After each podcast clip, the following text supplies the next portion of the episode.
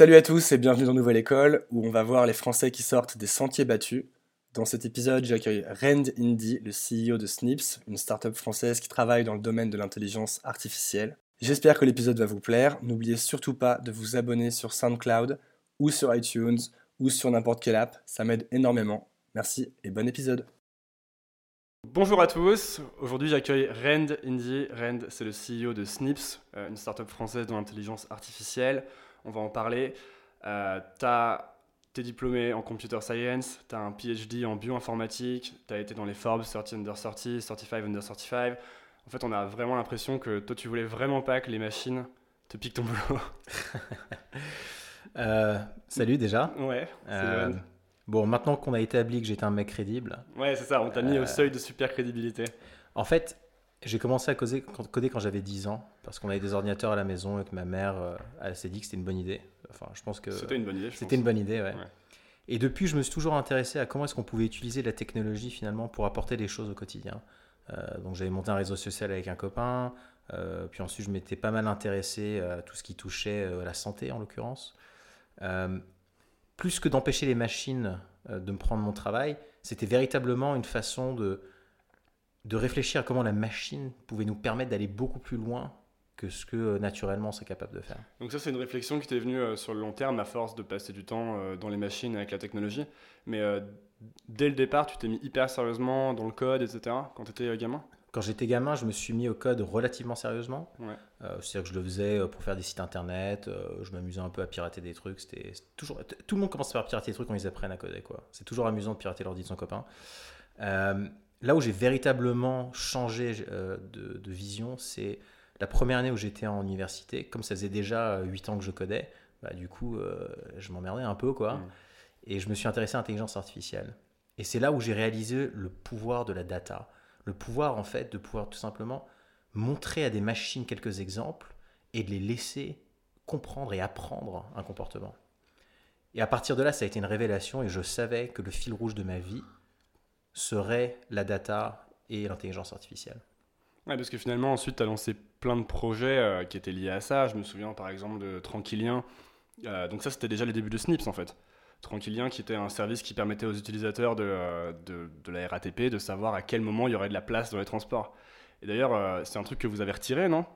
Parce que là, moi, j'ai rarement de la place dans les transports. C'est quelque chose qui pourrait me servir. donc, en fait, on a commencé, quand on a commencé Snips en 2013, on l'a fait comme un laboratoire de recherche en intelligence artificielle. Et on a commencé à travailler avec des grands groupes comme la SNCF, comme la Poste, pour qui on développé des modèles prédictifs qu'on a utilisés ensuite pour faire des applications mobiles comme Tranquillien. Assez rapidement, ce qu'on s'est aperçu, c'est que finalement, le vrai problème euh, dans le futur n'est pas au niveau d'une application spécifique, mais plutôt au niveau en fait de l'interface, de la manière dont les hommes et les machines interagissent entre elles. Pourquoi? Parce qu'aujourd'hui, chaque machine, chaque objet connecté, chaque nouvelle application qu'on utilise nous oblige à nous adapter à cette technologie. Et donc, c'est quasiment impossible d'adopter énormément. Et donc, si on s'imagine dans un futur où tout est connecté, on voit bien qu'il y a un problème. Si en revanche, grâce à l'intelligence artificielle, on commence à créer des interfaces entre les hommes et les machines qui soient beaucoup plus intuitives, par exemple du langage naturel, ben, on peut complètement démocratiser l'accès à la technologie. Et donc à partir de ce moment-là, on a complètement arrêté tous les projets qu'on faisait, y compris Tranquillien, pour se focaliser sur une seule chose, c'est mettre une intelligence artificielle dans tous les objets de la planète pour qu'ils puissent disparaître de nos vies. Hmm, c'était l'intelligence artificielle au service des humains, quoi. C'est l'intelligence artificielle pour libérer les humains de la technologie. Ouais. Et euh, il y a encore, euh, on s'était rencontrés il y a un an et demi. À l'époque, vous construisiez une sorte de surcouche sur le système d'exploitation qui était censé anticiper les besoins des utilisateurs en quelque sorte. Depuis, vous avez un peu, euh, vous avez changé? C'est ça. On s'est aperçu finalement que de vouloir prédire ce que les gens font, c'est pas nécessairement ce qu'il y a de plus pertinent et c'est pas forcément aussi faisable. Euh, donc on s'est beaucoup plus recentré sur le langage naturel et sur des queries, c'est-à-dire être capable de demander à ses assistants intelligents des choses plutôt que de se les faire suggérer. Pourquoi? Parce qu'en fait, euh, anticiper les besoins des gens, c'est quelque chose qui est, euh, qui est trop compliqué? C'est compliqué, surtout encore plus compliqué quand on n'a pas beaucoup de données accessibles. C'est-à-dire que pour être capable d'anticiper ce que quelqu'un fait, il faudrait non seulement que j'ai accès à sa géolocalisation, ses messages, ainsi de suite, mais il faudrait que d'une manière ou d'une autre, je sois capable aussi de capter tout ce que cette personne a fait et pensé pendant la journée, ce qui n'est absolument pas du tout le cas aujourd'hui. Et donc le résultat, c'est que ce manque d'informations sur la vie de quelqu'un empêche d'avoir un modèle véritablement fiable et on se retrouve à pouvoir prédire quasiment que des choses qui sont évidentes. Et du coup, maintenant, ce que vous, ce que vous développez, en gros, c'est un système qui va permettre de comprendre. euh, c'est de l'interprétation du langage, en fait. Voilà, donc en fait, maintenant, ce qu'on a développé, c'est une technologie qui est euh, un peu comme ce que fait Siri. Donc on peut poser des questions, on peut demander des choses à son assistant, et l'assistant répond. Et on le demande en langage naturel comme on demanderait à un humain. La distinction, c'est que on ne fait pas un produit euh, de grande consommation, on met cette technologie à disposition de n'importe qui qui voudrait fabriquer son propre assistant, donc son propre Siri, en seulement trois lignes de code. Et comment vous en êtes venu à, à- à cette itération-là, particulièrement? Tout le monde nous demandait s'ils pouvaient utiliser notre techno, et nous on disait non. Entre-temps, on n'arrivait pas à créer un produit qui véritablement cartonnait, donc on s'est dit, bon, bah, on va vendre la techno. Très pragmatique. hein. D'accord. Et euh, moi, un truc qui m'intéresse, c'est qu'on on voit que Snips, c'est, euh, ça a été hyper ambitieux depuis le début. Vous avez levé pas mal d'argent, toi, tu as fait beaucoup de conférences, des TEDx, etc. Et, euh, et je lisais un truc de toi qui disait que si c'était pas un, un tout petit peu irrationnel, peut-être que ça valait pas vraiment le coup comme projet. Et en même temps, on remarque qu'avant ça, tu as quand même déjà fait beaucoup de choses. Donc tu dis tu as appris à coder très tôt, tu as lancé un réseau social quand tu avais environ 14 ans, tu as lancé une agence web. Donc en fait, est-ce que c'était pas des, pas nécessaires pour pouvoir ensuite lancer un projet aussi ambitieux? Je sais pas. Euh, je pense que je n'y pensais pas trop à l'époque. Mhm. Euh, Il y a véritablement eu un déclic à un moment dans ma vie où j'ai réalisé que la raison pour laquelle je fais ce que je fais, c'est pas pour gagner du fric, c'est pas pour, euh, c'est pas pour faire une app à la con euh, qui va être virale, c'est pour vraiment résoudre un problème sur cette terre. Sauf qu'en pratique, une vision à 10 ans, c'est pas forcément facile toujours à exécuter sur le court terme. Mhm. Mais le fait d'être véritablement axé sur cette vision à 10 ans fait que on en a strictement rien à foutre de ce qui marche et ce qui marche pas à court terme. On va continuer d'essayer jusqu'à ce qu'on y arrive. Et cette, euh, cette maturité euh, de voir en fait finalement euh, sa startup comme une, expé- une expérimentation perpétuelle, euh, c'est venu à la fois donc de tous les autres projets que j'ai fait avant et à la fois aussi de tout simplement d'avoir fait un doctorat qui n'est ni plus ni moins qu'une série d'expérimentations dont la majorité ne marche pas. Est-ce que c'est comme ça que. Parce que moi, je suis vachement impressionné par la manière dont tu arrives à convaincre plein de gens hyper talentueux de te rejoindre. Est-ce que c'est euh, ce genre de manière de voir les choses qui, euh, qui aide à les convaincre aussi? Le côté challenge très très Déjà- compliqué à résoudre. Déjà, ça aide que je sois crédible aussi techniquement. Euh, ça apporte un petit peu de crédibilité, qu'on n'est pas une société qui ne savent pas de quoi ils parlent. Quand nous, on parle d'intelligence artificielle, on sait ce que c'est que l'intelligence artificielle. Enfin, en tout cas, on sait en faire. En opposition à d'autres qui savent pas trop. En opposition à beaucoup de gens qui voient ça comme un buzzword et qui disent on fait l'intelligence artificielle alors qu'en pratique, c'est pas le cas. Quoi. Hmm. Pas de critique, hein, leurs produits sont peut-être très bien, mais c'est juste pas le même genre de société. Euh, L'autre chose aussi qui est importante, c'est qu'on a fait des choix, on a, on a fait des choix éthiques dans notre approche à l'intelligence artificielle, comme celui par exemple de garantir la confidentialité et le privacy by design, qui nous emmène dans une configuration Qu'est-ce que c'est le, privacy by design? Il est... Je reviens un petit peu en arrière. Euh, le problème avec les assistants intelligents, c'est quoi? C'est que pour qu'ils soient capables d'être intelligents, par nature, ils, sont, ca- ils doivent avoir beaucoup d'informations sur les utilisateurs de cet assistant. Donc je dois donner accès à mon assistant à euh, mon calendrier, mes messages, ma location, je dois donner accès à ma vie. Le principe même d'un assistant, c'est d'être une espèce de double digital de, de moi-même. Sauf qu'en pratique, quand je donne accès à tout ça, c'est que la société qui développe et qui possède cet assistant, qui me le fournit, a accès à toutes ces données-là. Et le résultat de ça, c'est quoi? De la surveillance de masse qui est facilitée. N'importe quel gouvernement peut y aller et dire donnez-moi accès aux données. Et là, il y a toutes les données de notre vie qui sont accessibles. C'est ce qui Mais- se passe d'ailleurs. C'est ce qui se passe d'ailleurs. Mais ça entraîne aussi énormément de problèmes de hacking. C'est-à-dire qu'on voit tous les pirates informatiques comme Yahoo qui s'est fait pirater un milliard de comptes et ainsi de suite. Euh, et ce qu'on pense, c'est que ce n'est pas normal. C'est-à-dire que la donnée sur notre vie devrait nous appartenir, ne pas appartenir aux prestataires de services.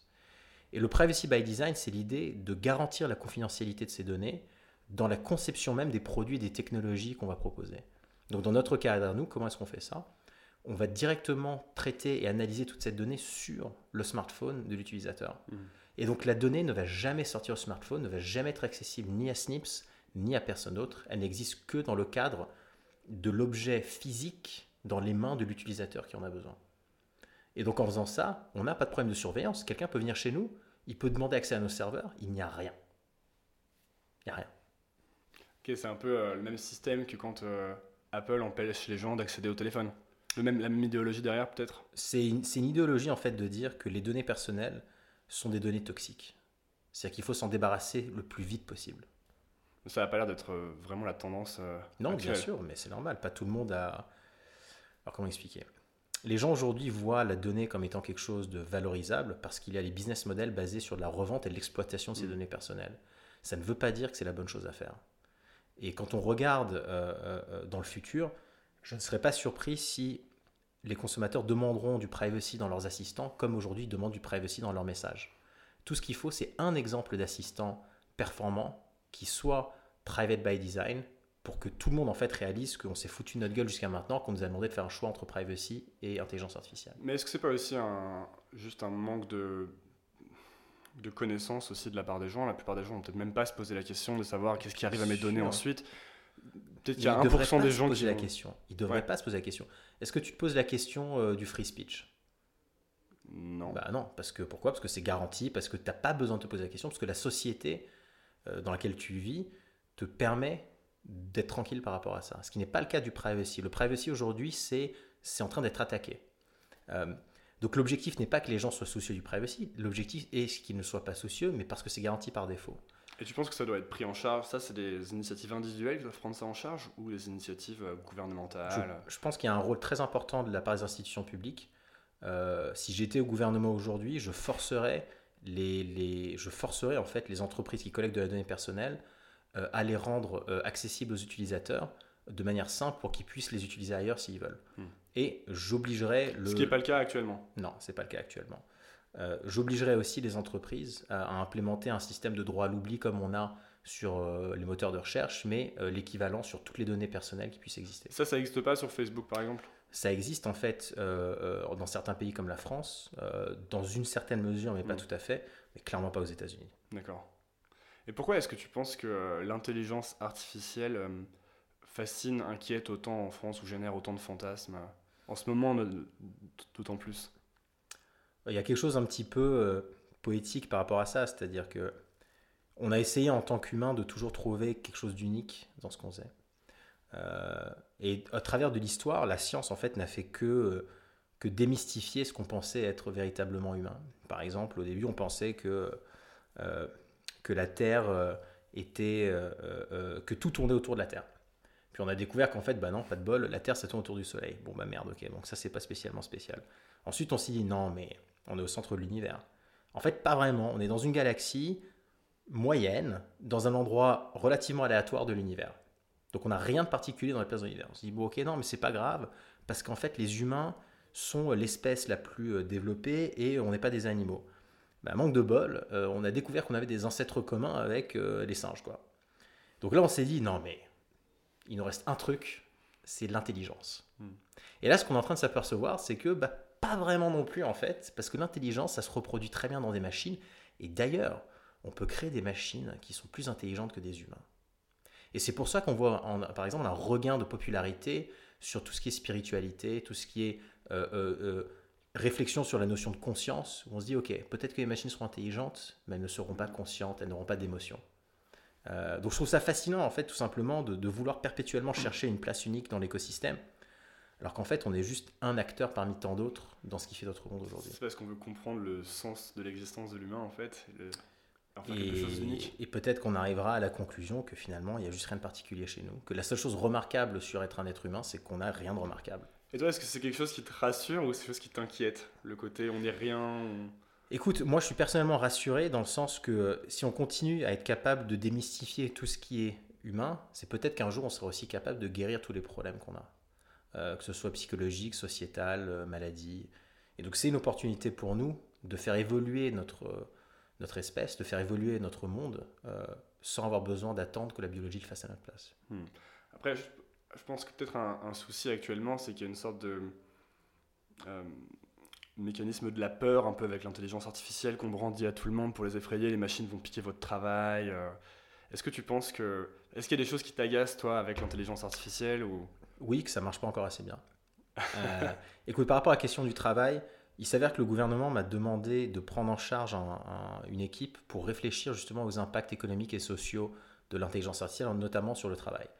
Euh, donc là, fin mars, on va produire un rapport euh, où on va donner quelques pistes de réflexion sur comment est-ce qu'on peut réinventer le travail, comment est-ce qu'on peut réinventer finalement la France euh, le jour où des machines pourront nous remplacer.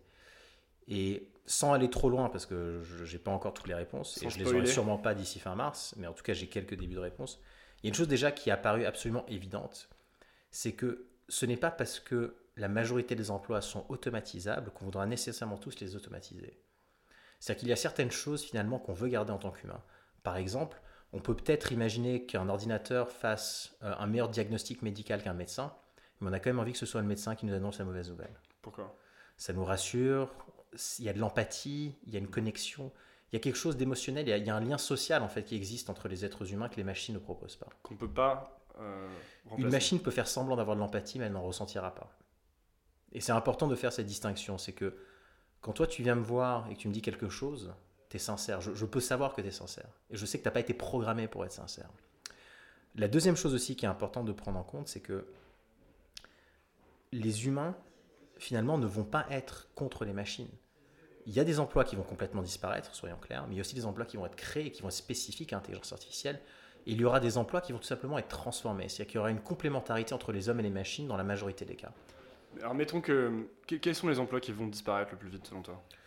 Euh, je pense qu'il s'agira des emplois qui sont euh, de nature répétitive, euh, donc tous les emplois un peu mécaniques. À la chaîne plus qu'à la chaîne. Répétitif ne veut pas dire nécessairement à la chaîne. La chaîne, on peut déjà le, le faire avec des machines et des robots. Mhm.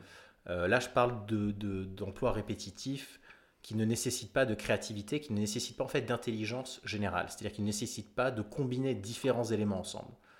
Euh, euh, et à l'intérieur de certains métiers, on peut avoir les deux. Par exemple, on va prendre le journalisme. Il peut y avoir du reporting de news financière en mode le stock est monté de X.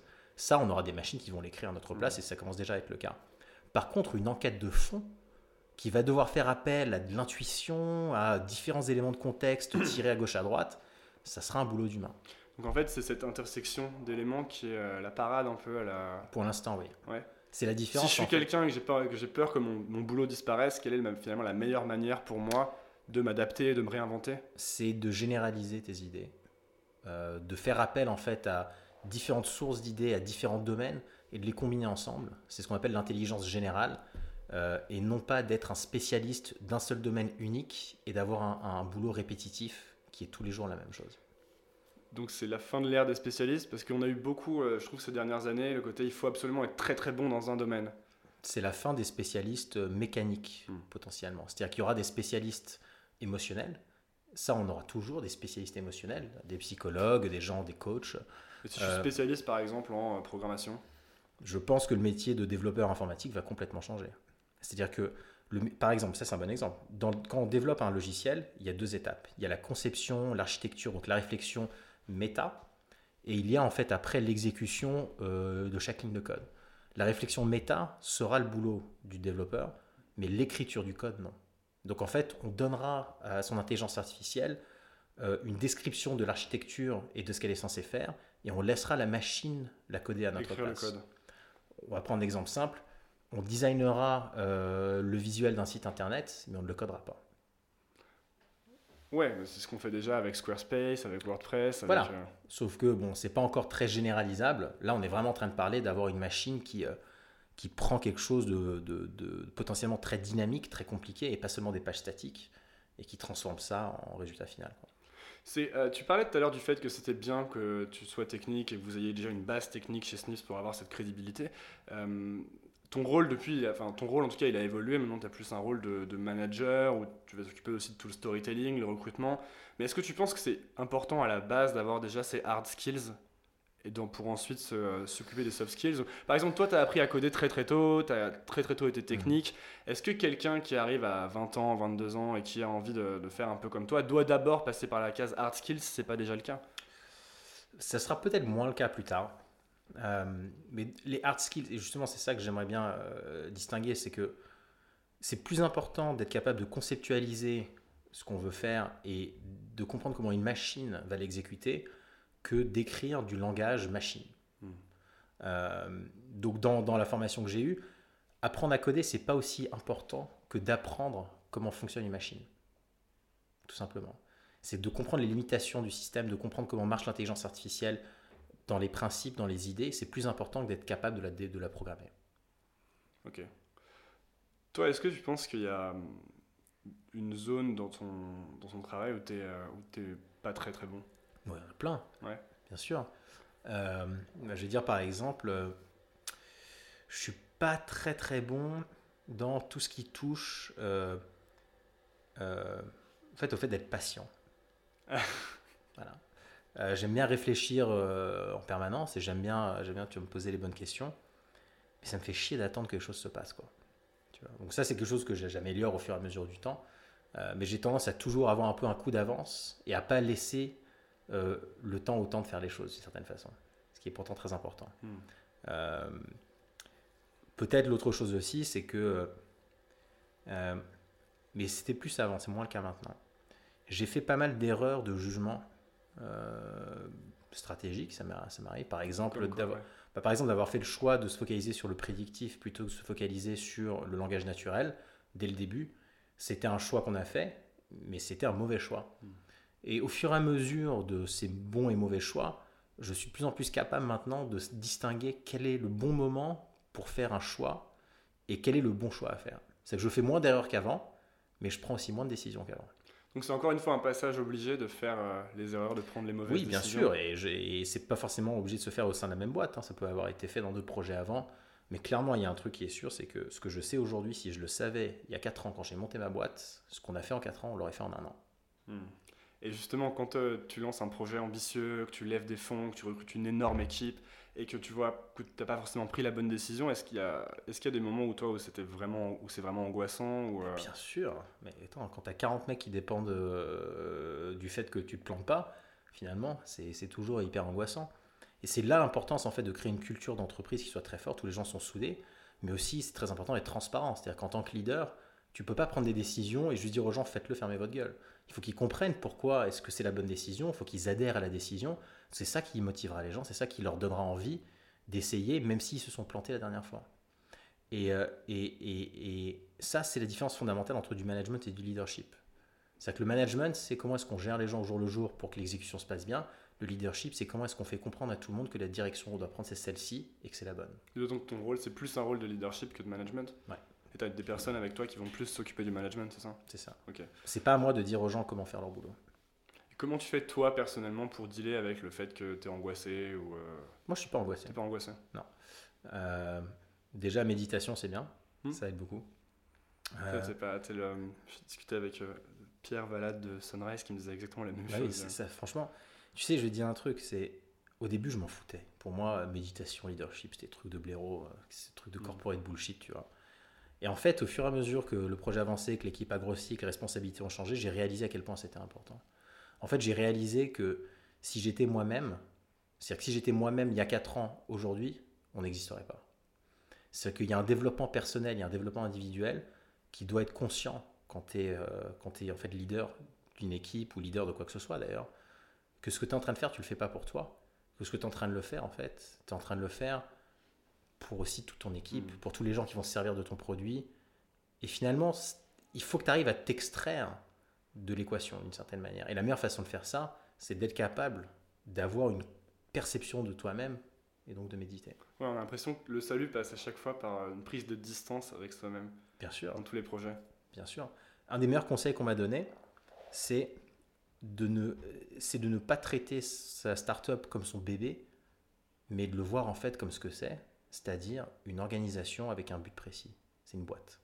Parce que le jour où tu fais ça, tu prends moins de choix émotionnels, tu prends beaucoup plus de choix rationnels, c'est-à-dire des choix où toi, tu es détaché, tu t'es enlevé de l'équation. Tu as enlevé ton ego de l'équation. moins personnellement. C'est ça, exactement. Ça marche pas, c'est pas grave, on s'en fout. Il y a des gens qui vont te critiquer, il y a des gens qui vont être contents, il y a des gens qui vont te supporter. Au final, il faut pas oublier un truc, c'est que personne ne se rappelle de ce qui a raté, les gens ne se rappellent que de ce qui a marché.